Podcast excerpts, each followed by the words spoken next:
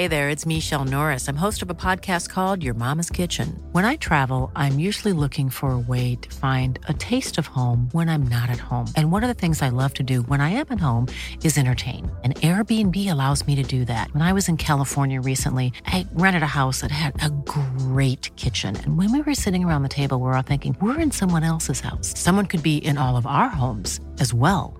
If you have a home, but you're not always at home, you have an Airbnb. Your home might be worth more than you think. Find out how much at airbnb.com/slash host. Hey, I'm Ryan Reynolds. At Mint Mobile, we like to do the opposite of what Big Wireless does. They charge you a lot, we charge you a little. So naturally, when they announced they'd be raising their prices due to inflation, we decided to deflate our prices due to not hating you. That's right. We're cutting the price of Mint Unlimited from $30 a month to just $15 a month. Give it a try at mintmobile.com slash switch. $45 upfront for three months plus taxes and fees. Promo rate for new customers for limited time. Unlimited more than 40 gigabytes per month. Slows. Full terms at mintmobile.com.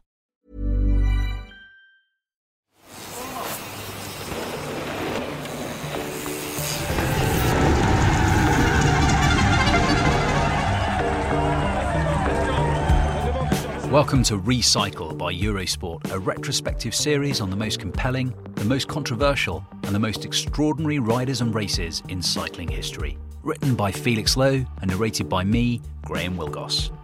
Last time out, we travelled back to 1919, the year that Eugene Christophe won the Tour's first yellow jersey.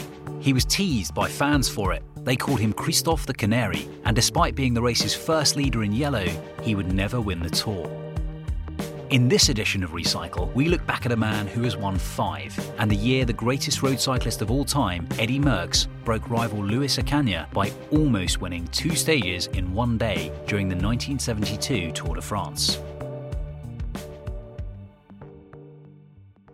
Eddy Merckx's 1972 campaign was named by Peloton magazine as the greatest season ever. That year, the Belgian legend helped himself to three monument wins, a second Giro Tour double, and the hour record. But one man stood between the cannibal and his fourth Tour win Spaniard Luis Ocaña.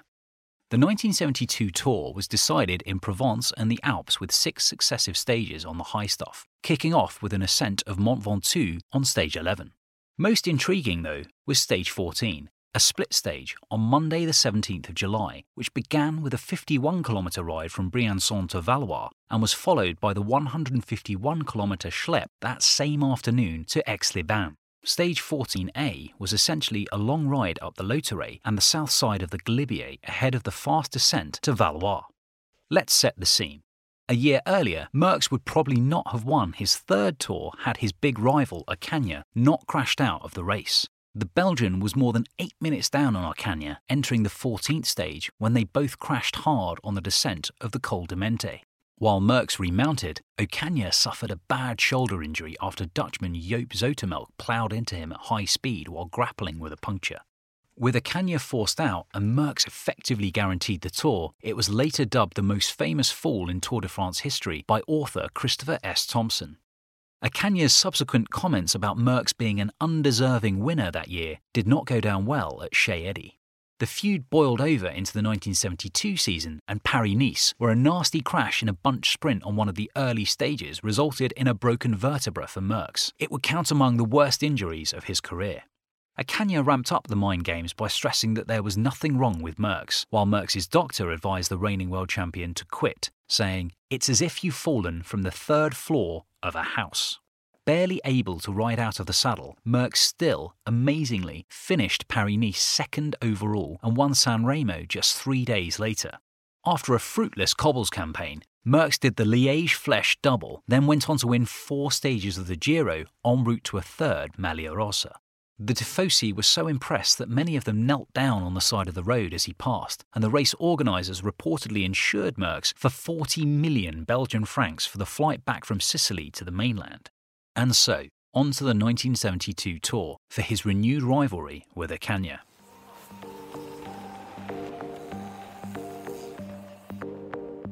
In the Pyrenees, the Spaniard put down an early marker with an attack on the Aubisque, which Merckx covered before Ocaña punctured on the Soulor. The Belgian attacked, and Ocaña crashed while chasing back, accentuating the bad blood between the two riders. Merckx took the upper hand at Luchon and then sandbagged Ocaña on Ventoux, leading the Spaniard to lament that he and his team were being treated like lepers. The scene was set for the Alps, which Merckx entered in yellow with a 2 minute 39 second advantage over Frenchman Cyril Guimard and 2 minutes 56 seconds over Ocaña. The first classic stage in the Alps spirited the riders from Orcières to Briançon via the Col de Vars and Col d'Izoard. Merckx's Molteni team set a fierce pace that eliminated all but 16 riders on the Vars, and with Ocaña pedalling through Paella, the Belgian had ridden clear near the summit before being caught by Guimard on the descent. But on the Izoard, Merckx soloed clear to take victory in Briançon. Ocaña rallied to limit his losses on the day to 1 minute and 41 seconds ahead of the brutal split stage a day later, which he would start trailing his big rival by almost 5 minutes on GC. 47 years on, both the Vars and the Izoard featured in stage 18 of the 106th edition of the Tour, coming before an ascent of the Galibier via the Col de Lautaret. The 208 kilometre stage saw the riders rise above 2,000 metres on no less than three occasions and finish with a breakaway win for Nairo Quintana in Valloire, courtesy of his attack on the Galibier. With Egan Bernal also moving into second overall, it wasn't a bad day for Colombia.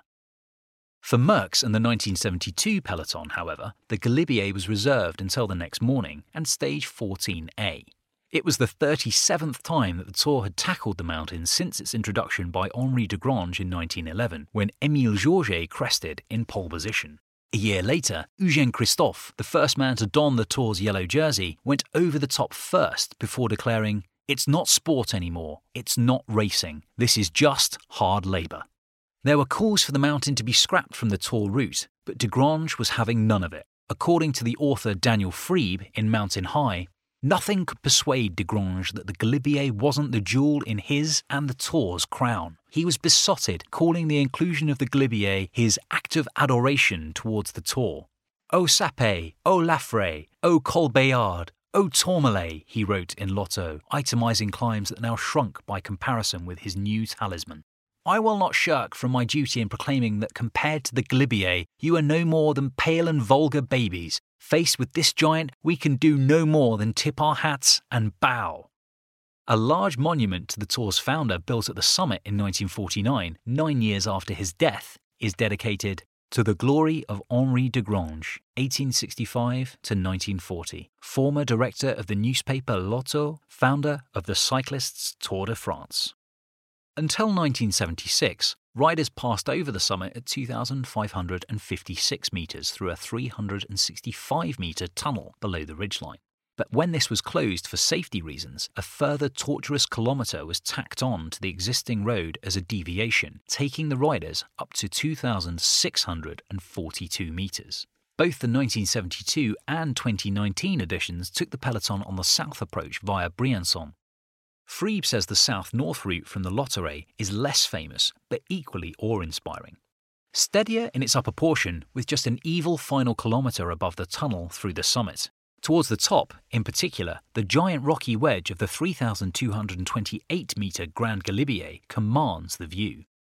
The Galibier's inclusion in 1972's Stage 14A is perhaps just one of the reasons Patrick Brady from Peloton magazine called the split stage text message breakup cruel. The first half consisted of 34 uphill kilometres up the Lautaret and Galibier before a fast 17 kilometre descent to the finish. Guimard won the sprint at Monêtier-les-Bains after 13 kilometres before Molteni whittled down the pack on the Lautaret, but it was the Dutchman Zoetemelk who then rode clear to summit the Galibier in pole position. Zoetemelk led Frenchman Raymond Delisle by five seconds, with Portugal's Joaquim Agostinho and Dutchman Edward Janssens at 15 seconds, and Merckx riding more than five seconds behind alongside his Belgian teammate Jos Deschoenmaecker. Poor Ocaña was pedalling squares, two minutes adrift, suffering with a cold he'd picked up in the Pyrenees. Merckx, Agostinho, and Janssens caught and passed Delisle on the descent before Merckx rode clear like a demon to join forces with Zoetemelk, five kilometres from the finish. According to the French journalist Pierre Douglas, Merckx was riding like a man possessed on the descent of the Galibier. I was on the back of the motorcycle. The speedometer read 100 kilometres per hour.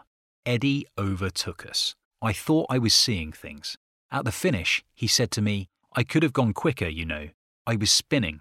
I needed another gear. At the finish in Valloire, Zoetemelk launched the sprint early to open up a small gap over Merckx, who fought back to win by a bike length. It was the Cannibals' fifth victory of the race, wrapped up before lunchtime. Guimard came home at 54 seconds, Poulidor at 1 minute 34, and Ocaña, his tour dream in tatters, at 2 minutes and 11.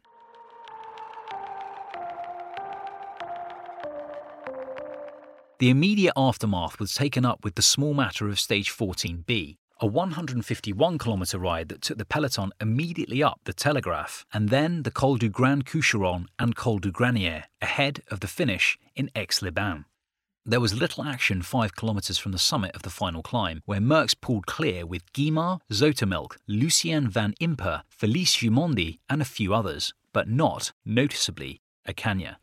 When the leaders contested the sprint, it was Guimard who pipped Merckx by a tyre width to extend his lead in the green jersey standings and deny the Belgian his second win in the space of a few hours, and his third in quick succession. A day later, Merckx and Guimard would renew their sprint rivalry atop Mont Revard, in what resulted in one of the few embarrassing moments of Merckx's career. Thinking he had won the uphill sprint, the Belgian lifted his arm in celebration only to allow the Frenchman to pip him to the line. Ocaña, meanwhile, had crossed the line in the second split stage, six minutes down and coughing up blood. The cold that he'd picked up in the Pyrenees had become a lung infection. Trailing Merckx now by 12 minutes and 23 seconds in fifth place, the Spaniard reluctantly quit the tour under orders of the race doctor. It was his third DNF in four years. With Ocaña out, Merckx's only remaining rival for yellow came in the form of Guimard, himself six minutes in arrears. But the last ditch win over Merckx at Le Revard was to prove the Frenchman's last moment of glory in the race. Two days later, he too had to withdraw. Guimard, it turned out, had been destroying his knees, which were ravaged by tendonitis from using gears that were too big. According to Merckx's biographer, William Fotheringham, the Frenchman was taking xylocaine injections, used to numb tissue, every two hours merely to keep him on the road. And, after stage 17, when he was trailing Merckx by 7 minutes and 58 seconds, it all proved too much. Many fans may point at Merckx's glory and flag up that it was done in the absence of his major rivals. But as Fotheringham points out in his book, Merckx, Half Man, Half Bike, the difficulties both Guimard and Ocaña suffered suggests they were both simply physically incapable of taking Merckx on, while Ocaña clearly could not handle it mentally. After a sixth stage win in the individual time trial to Versailles, Merckx went on to win his fourth tour by almost 11 minutes on Gimondi, securing an historic second Giro Tour double in the process. The Belgian also won the green jersey that he inherited from Guimard after the Frenchman's withdrawal. Guimard, who had won the jersey on the opening stage, was brought to the peloton to present the maillot vert to his rival in Paris, but the Belgian, in a show of sportsmanship, gave it back to him and said he deserved it more, a gesture that reduced Guimard to tears. Journalist Jean Paul Ollivier says Merckx's 1972 Tour win was a masterpiece of clear headed racing, and, according to Fotheringham, it was also a masterpiece of attritional racing. He gained time on Ocaña on all bar four of the 15 stages that the Spaniard was in the race, ensuring that the psychological pressure never let up. As it happened, July 1972 would be the final Ocaña Merckx confrontation on the tour. The following year, with Merckx sitting out of the race, the Spaniard finally wore the yellow jersey in Paris.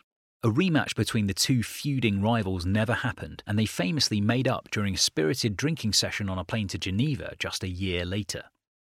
Merckx kept on winning in 1972, following up his victory in the Giro di Lombardia by smashing the hour record in Mexico.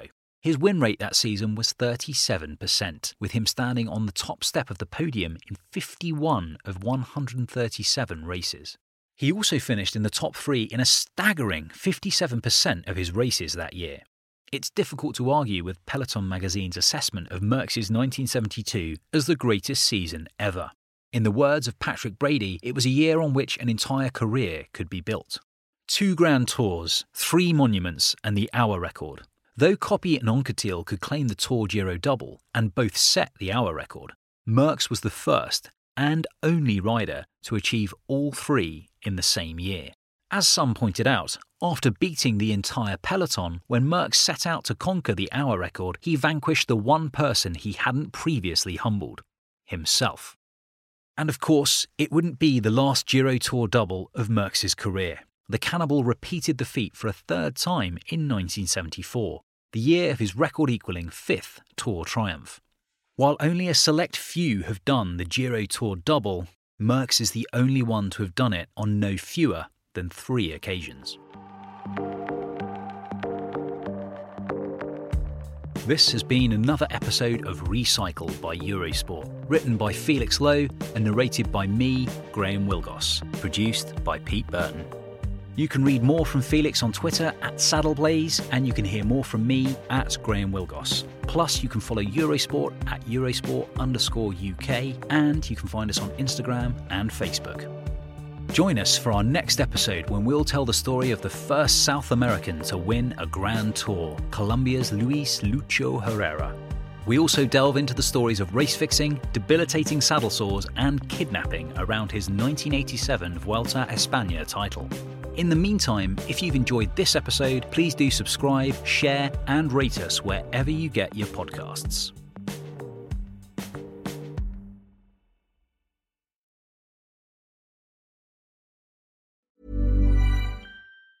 Planning for your next trip? Elevate your travel style with Quince. Quince has all the jet setting essentials you'll want for your next getaway, like European linen, premium luggage options, buttery soft Italian leather bags, and so much more. And it's all priced at 50 to 80% less than similar brands. Plus, Quince only works with factories that use safe and ethical manufacturing practices. Pack your bags with high-quality essentials you'll be wearing for vacations to come with Quince. Go to quince.com slash trip for free shipping and 365-day returns. Hi, I'm Daniel, founder of Pretty Litter. Did you know cats tend to hide symptoms of sickness and pain? I learned this the hard way after losing my cat, Gingy. So I created Pretty Litter, a health monitoring litter that helps detect early signs of illness by changing colors, saving you money and potentially your cat's life. Pretty Litter is veterinarian developed, and it's the easiest way to keep tabs on your fur baby's health right at home. Go to prettylitter.com and use code ACAST for 20% off your first order and a free cat toy. Terms and conditions apply. See site for details.